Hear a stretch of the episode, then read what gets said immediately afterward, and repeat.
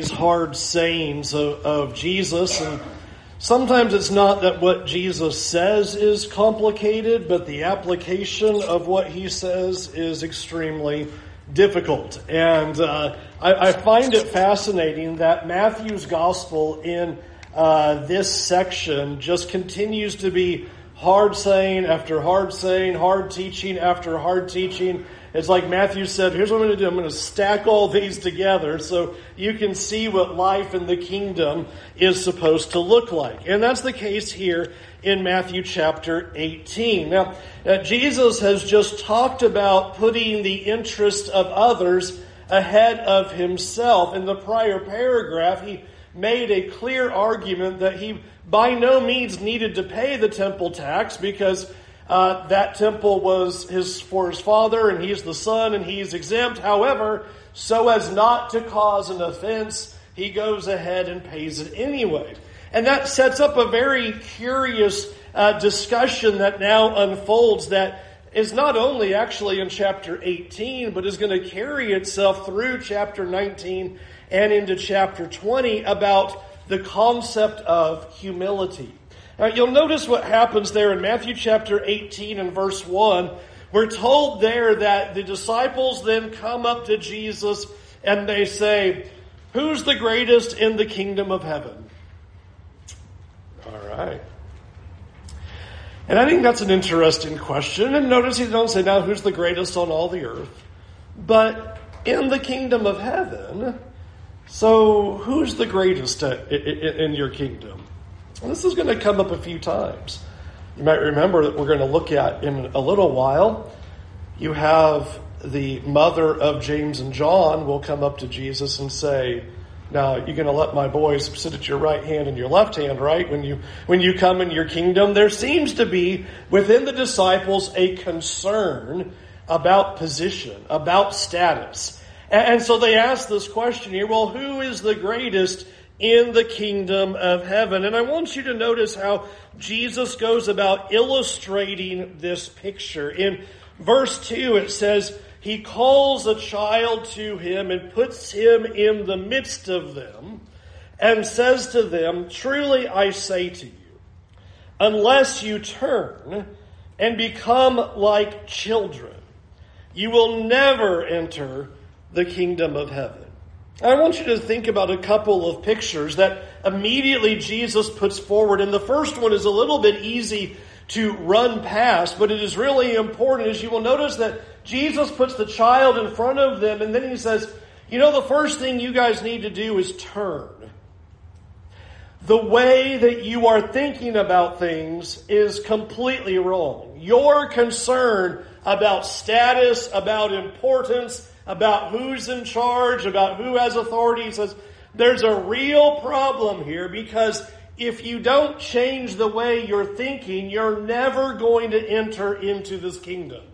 You can't be worried about your status. You can't be worried about yourself. You can't be worried about your position. And you have the disciples all wanting to know, well, where do we stand? Who's the greatest here? And Jesus says, first, you better rethink how you're thinking. You better kind of consider your question and go, there's a problem with worrying about that. And then you will notice that he extends this picture a little bit more and he says, you need to become like children. Now, this is probably the hard saying where people have looked at this and go, okay, what does it mean to become like children? Uh, you know, go fight with them in the sandbox. You know, what, what are we looking at when you say you need to be like children? And sometimes people come up with a lot of characteristics about children that you might be able to argue maybe they have that characteristic and maybe they don't. You know, sometimes, oh, well, they're really innocent. Well, sometimes, I guess. sometimes maybe not. Uh, what is Jesus pointing to? And one of the things that, that is very important in thinking about what Jesus would refer to in talking about, I want you to become like children, is the idea of status, is the idea of significance.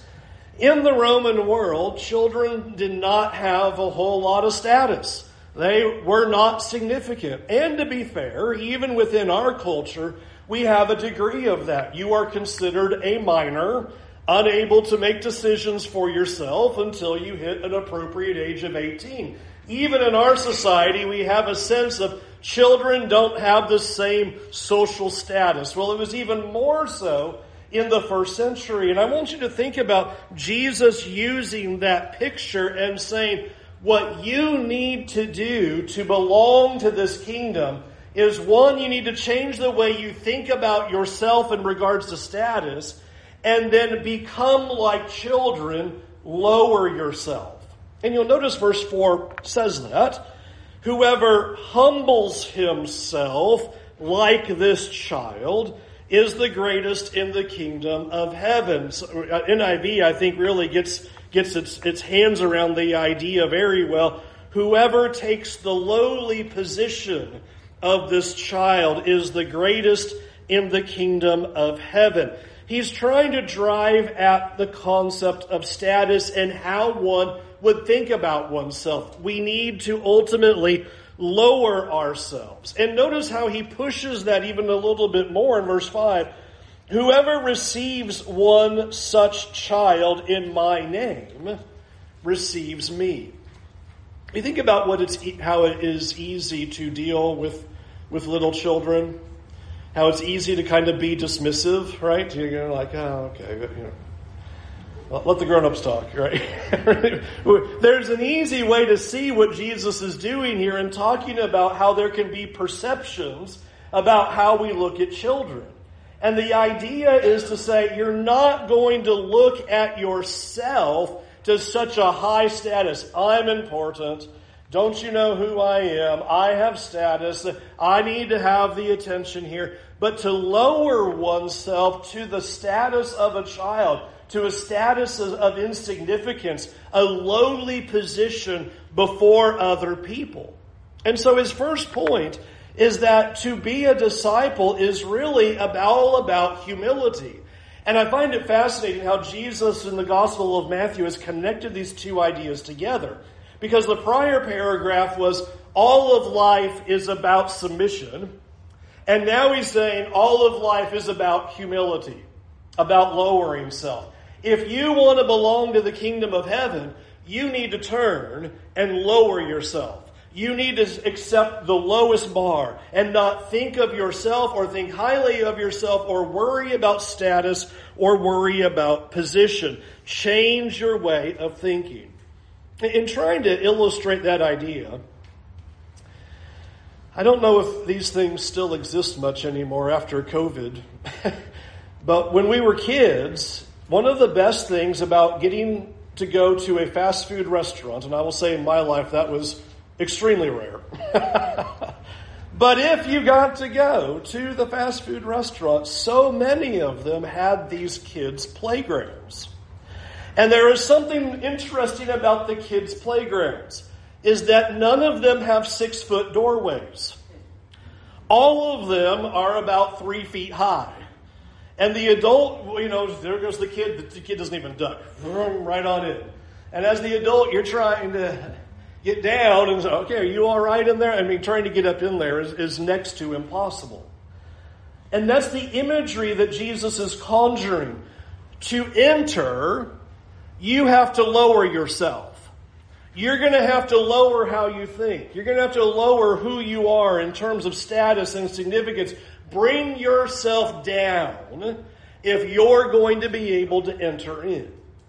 And the rest of this chapter gives applications about what that looks like in terms of, okay, well, what does this humility look like? What does it look like as we interact with each other and in the world? What does that, that lowering of self ultimately look like? And you'll notice that Jesus begins to illustrate that idea. Notice in, in verse 6, he says, Whoever causes one of these little ones who believes in me to sin. So notice the metaphor is changing here. He has put the child in the middle and used the child as an illustration, but now the little child represents believers. It represents followers of Christ. That's what he says there in verse 6. Whoever causes one of these little ones who believes in me to sin, it would be better for him to have a great millstone fastened around his neck and drowned in the depth of the sea. Have you ever thought about the seriousness of that declaration? Woe. Whoever causes another person who believes in me to sin, you're better off just jumping in the depths of the sea. There is a seriousness that Jesus has toward causing other people to sin, to stumble, to fall away. And I want you to think about that for a minute. Is this out of place or does this fit what he's saying about humility and lowering self? You know, it seems a little bit jarring. And then whoever causes someone like this to stumble, it'd be better if they were cast into the sea than to cause someone to stumble so as to fall away. And I want us to think about the seriousness of what he's trying to get across. That so often what the problem is, is that we harm other people spiritually because we're thinking about ourselves. In fact, you'll notice how he extends that in verse 7. Woe to the world for temptations to sin, for it is necessary that temptations come, but woe to the one by whom the temptation comes. He says, there's going to be all kinds of stumbling blocks, all kinds of temptations out there. The whole world is full of ways to trip. Don't be one of them. Don't be a reason for someone to trip and fall. Don't do something that would damage their faith, cause them to stumble and fall away. Well, I, I, and I will tell you, as I, as I think about that picture of how disciples are supposed to care about the spiritual welfare of other believers, how many souls have been damaged on the altar of self promotion? Yeah what I want, what I think, what should be best for me, without regards for the other. And you've probably seen it. You may have accident, unfortunately, experienced it somewhere. Where what it is is faith is damaged because somebody wants to elevate themselves. Somebody wants to make sure that they're at the forefront. Everybody knows, hey, I've got the power around here. I, I'm the one who, who makes the decisions. I've got the authority. Don't you know that I get a say in this? How many souls have been damaged by that? How many people have fallen away because of foolish spiritual leadership, whether it be from shepherds or teachers or preachers or leaders or even what other people of a congregation would say that you would cause somebody to sin. Jesus wants to underscore the seriousness of this. Don't you dare be the cause for someone to stumble. And it's really easy to cause people to stumble when you're elevating yourself. That's the flow. Here's the disciples. Hey, who's the greatest in the kingdom? Jesus says, You better lower yourself on down, or you're by no means going to enter this kingdom. And the kind of repercussions and damage that can happen, it really should just be terrifying to us. I read those words and I find that illustration in verse 6 absolutely terrifying. Better to just cast yourself into the sea then go about elevating yourself and causing people to fall away. It makes me wonder what Judgment Day will look like of how accountable people are going to have to be for the kinds of self elevation and self promotion and self praise and the effects that that had on so many other people, causing people to walk away, to fall away, because of our lack of humility, Jesus places one of the greatest condemnations. In fact, verse 7 Woe to the one by whom temptations come. We are called to be a people who lower ourselves and express such humility that we would not want to cause another person to stumble and fall away. We are so keenly aware of people's souls that we want to make sure that we are not damaging anybody's faith in our interactions with them. That's his first application of humility. The next verse almost seems like another left turn, but he's still in the topic of humility. Notice the next thing he says in verse 8. And if your hand or your foot causes you to sin, cut it off and throw it away. For it is better for you to enter life crippled or lame than with two hands or two feet and be thrown in the eternal fire. And if your eye causes you to sin, tear it out and throw it away. It is better for you to enter life with one eye than with two eyes to be thrown into hell fire. First, he talks about the application of humility of not causing other people to sin and fall away. But notice there is a concern here about stumbling blocks now. And if you've grown up in the pews, you've probably heard this picture. If something causes you to sin, you need, it, need to cut it off. But our context here in Matthew's account is one of humility and lowering self. So, what is he trying to communicate about humility and cutting off stumbling blocks? Why would this be the context? Why, Jesus, are you telling us you need to change your way of thinking and, and be humble in your thinking and lower yourself in the way you think so that you cut off these stumbling blocks? Well, I submit to you that probably one of the things that we often have as a failure is that we think that we are so strong in our fight against sin and Satan that we just don't need to cut off our stumbling blocks. I've got this. Uh, I know I crashed and burned yesterday, but I'm, in, I'm getting control of it. I'm in charge of it. I've got this. This kind of belief that I don't need to cut out stumbling blocks in my life. I, I can do this.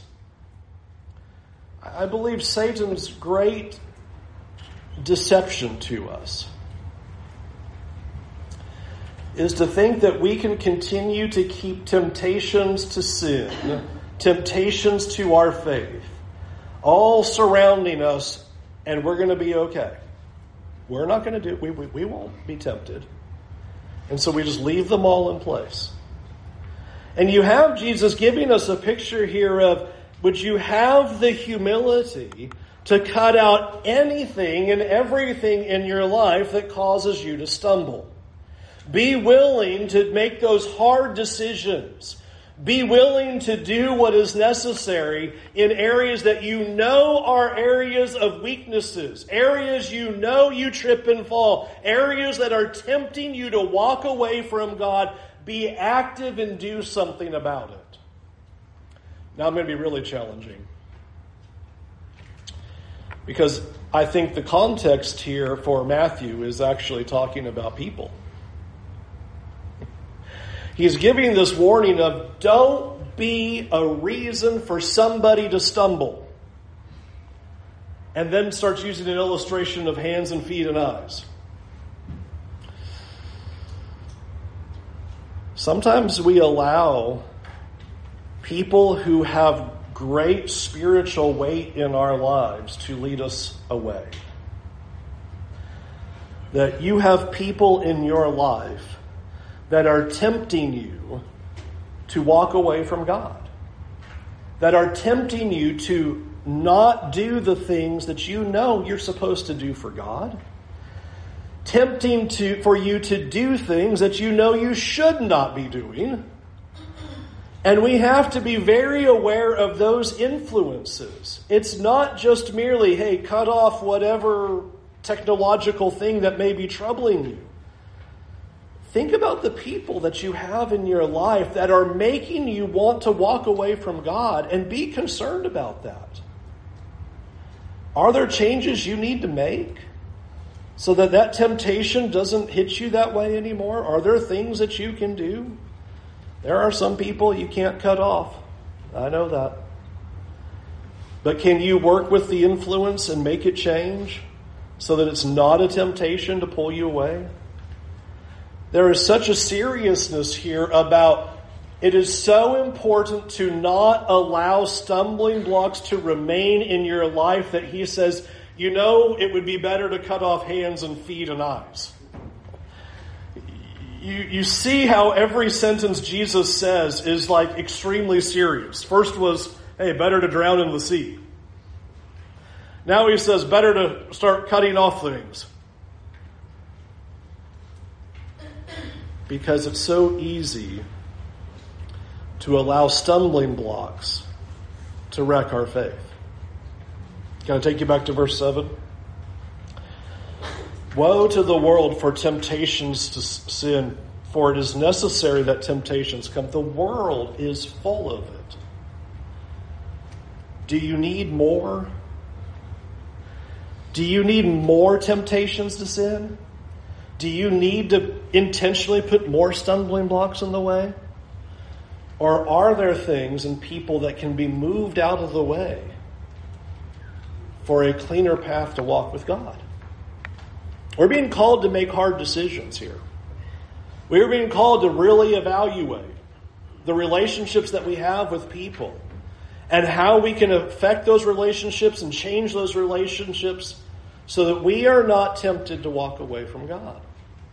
Very serious picture that he gives, but that we would have the humility to identify our weaknesses, to identify our areas of stumbling, and to do something about it. And not just say, ah, I'm going to do better next time. Get rid of those weaknesses and those temptations. And one more application of it. Look at verse 10. See that you do not despise one of these little ones. Notice he, he, we are not in a new scene. We're still, you can imagine the, the, the, child still sitting in the middle while Jesus is doing this. As he's just talking about humility and lowering himself, and he keeps talking about these different arenas, and here's the kid just standing there, and, and Jesus going, and, and while we're still talking about these little ones, let, let me keep going about humility and lowering himself. For I tell you that in heaven their angels always see the face of my Father who is in heaven. What do you think? If a man has a hundred sheep and one of them has gone astray, does he not leave the ninety nine on the mountains and go and search for the one that went astray? And if he finds it, truly I say to you, he rejoices over it more than over the 99 that went astray. Final picture of humility. We've talked about the humility to not cause others to stumble. Have the humility to see the stumbling blocks in your own life and move them aside. And now the humility to not despise others. There's a great picture here of the heart of God. You have to love when Jesus gives us these great windows into the character of God. And this picture is very simple, very concise, that the Lord loves sheep equally. He loves every single sheep. And is clearly the basis of why he's talking about stumbling blocks and people falling away. Because here is the heart of God. The heart of God is, I don't want to lose any of my sheep. Notice how it says, how he puts it there, and when he says in verse 14, so it is not the will of my Father who is in heaven that one of these little ones should perish. I don't want to see any of them gone. So make sure you're not the reason for it, and make sure you're not one of them. It is the Father's heart that every single sheep would be rescued. He doesn't want any of them to be lost. And so make sure you don't cause them to be lost, and make sure you're not one of the lost by allowing stumbling blocks in your life. Now, I want you to notice how Jesus transitions this in verse 15. So, if your brother causes you to sin, so many lessons start right there. Back up. What have we been talking about? Caring about sheep. caring about souls, not wanting any to be lost, and making sure that we're not the reason that they stumble. And I want you to notice now, Jesus then turns and starts talking about our situation. That verses 15 through 17, let's go ahead and read it. If you've grown up the pews, you've heard this one a million times, but let's read it. Verse 15. If your brother sins against you, go and tell him his fault between you and, and him alone. If he listens to you, you have gained your brother. But if he does not listen, take one or two others along with you, that every charge may be established by the evidence of two or three witnesses. But if he refuses to listen to them, tell it to the church. And if he refuses to listen even to the church, let him be to you as a Gentile and a tax collector. In our context, what I want you to see is that the point of verse 15 is not, okay, somebody has sinned against me, and so I need to make them grovel to me because they've done something wrong. You know, they hurt my feelings and they and they need to come tell me that they're sorry. And until they do that, we're not going to be friends. That's not what we're talking about here. This action is not based on you've been wronged and you need to make sure they make it right by you.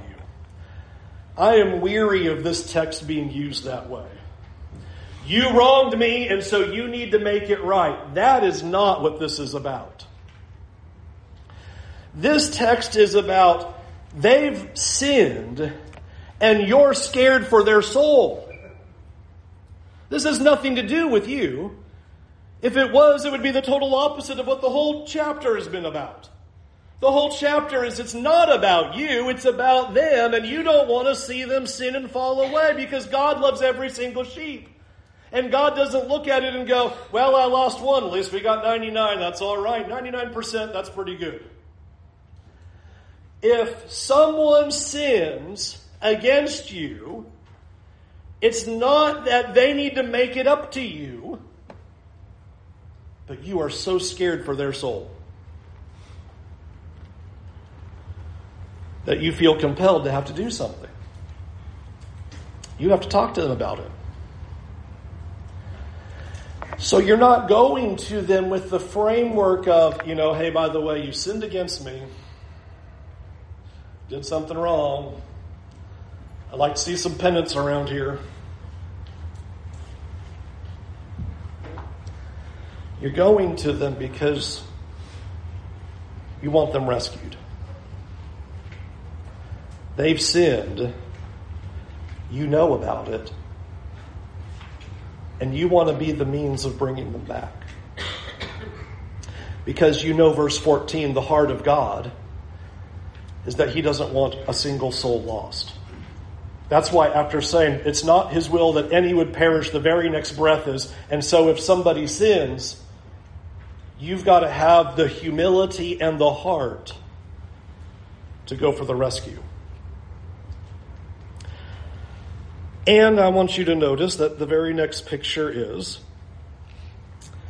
if they don't listen, verse 16, you get one or two other people. Why would we get one or two other people? Is it because we want to be right and make sure the other person grovels, and if we get three people, we might really put some pressure on them? no. We're so concerned about this sin that has caused them to stumble and fall that I need to get some more help. And I'm going to bring in some spiritual people who can come into their lives and try to help rescue them. And if that doesn't work, it says, then tell it to the church. See that in verse 17. Why do we need to tell it to the church? Are we telling it to the church so that we can embarrass this person and make them feel really bad?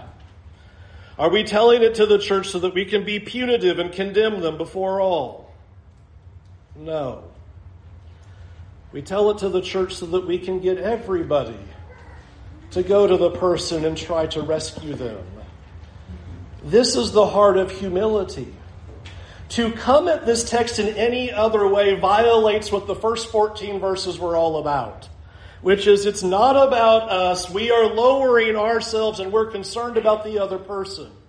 We're concerned that they've stumbled. We're concerned that they're walking away from God. We're concerned that their faith is damaged and we don't want to see anybody lost. And so I will talk to them and then you will get a few others to talk to them and then we'll get everybody to talk to them because we need to do everything we can to rescue sheep because it is not God's will for a single person to walk away. And so it becomes a whole effort of everyone.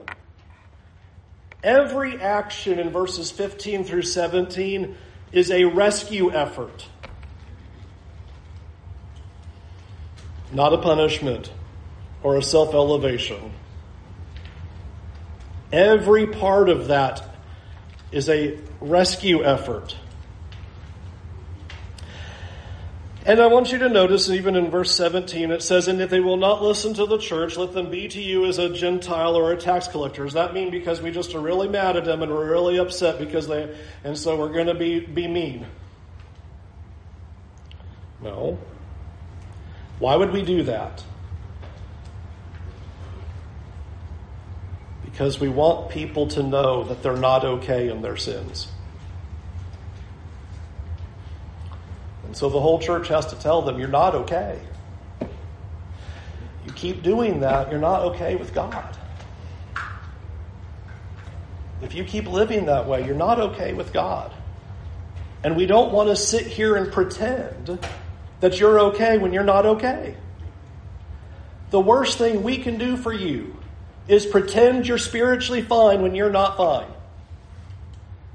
To sit there and go, oh, that's, that's great, that's fine and lose your soul. And so it's incumbent upon us to act because God doesn't want a single sheep lost. And so, in humility, we are pleading don't give up on God. And I want you to think about is this something you can do in a day or a week, all this?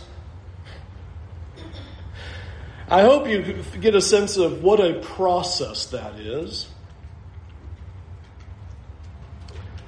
I've had people before say, well, why don't you just hurry up and, you know, throw them out? Because they're, they're doing something wrong. Because that's not the point. it's not the point. The point is taking careful steps for rescue. And that's going to be a process. While one person does it, that's a process. I don't believe that means you knock on the door, hey, stop sitting. No. Okay, next step. you're, you're, this is a process.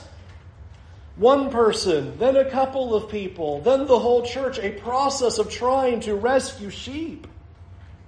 This is going to take time. But God doesn't want any of them to be lost, and we do that effort. I think such an important picture that we walk in care and we walk in wisdom as we try to extract sheep from the stubborn sin that has engulfed them. This is the picture that is being described in this whole paragraph is that these little ones have stumbled and we must do everything we can to try to bring them back. All right, let me bring in verses 18 through 20. If you want my top 10 peeves, this paragraph's it. Verse 18, truly I say to you, whoever, whatever you bind on earth will be bound in heaven, and whatever you loose on earth shall be loosed in heaven. Again I say to you, if two of you agree on earth about anything they ask, it will be done for them by my Father in heaven. For where two or three are gathered in my name, there I am among them. This context is not a scripture to say, you're a church when you go on vacation. This sentence has been so ripped out of context. Hey, well, two or three are gathered, so while we're on the lake boating, we're church and we're enjoying worshiping God. That's not what this is talking about, or even close to it. Is it true that you can have a church of two or three? Sure. This is not your text. this is not the point. Please notice what the point is, though. Verses uh, 18 and 19 are telling us that these are binding actions that we as a church are doing. Verse 18, whatever you bind on earth shall be bound in heaven, whatever you loose on earth shall be loosed in heaven. Here's the point of what that saying is, if the whole church is coming to you and saying, we are concerned about your sin and, and, and here you are and you're staying in it and you won't repent and you won't get out of it, your answer is not supposed to be, well, I think I'm okay and I guess I'll find another church. He's saying that God Himself is involved in this process. That what we are doing as we try to rescue sheep is doing the will of God. And we would never want to sit back and go, well, I, th- I think I'm fine. You know, that church, they're crazy.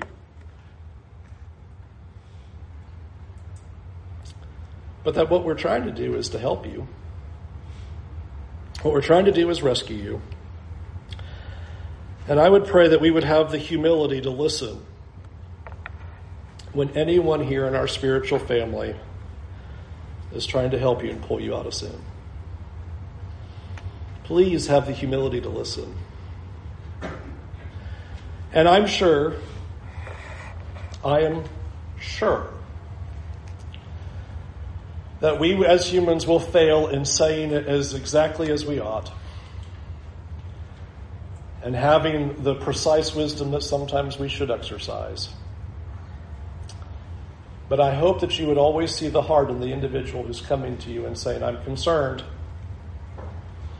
and that everything that is being done is a part of rescue. All right, let's end it with one big point and three subpoints. Big point is this the life of the Christian is a life of humility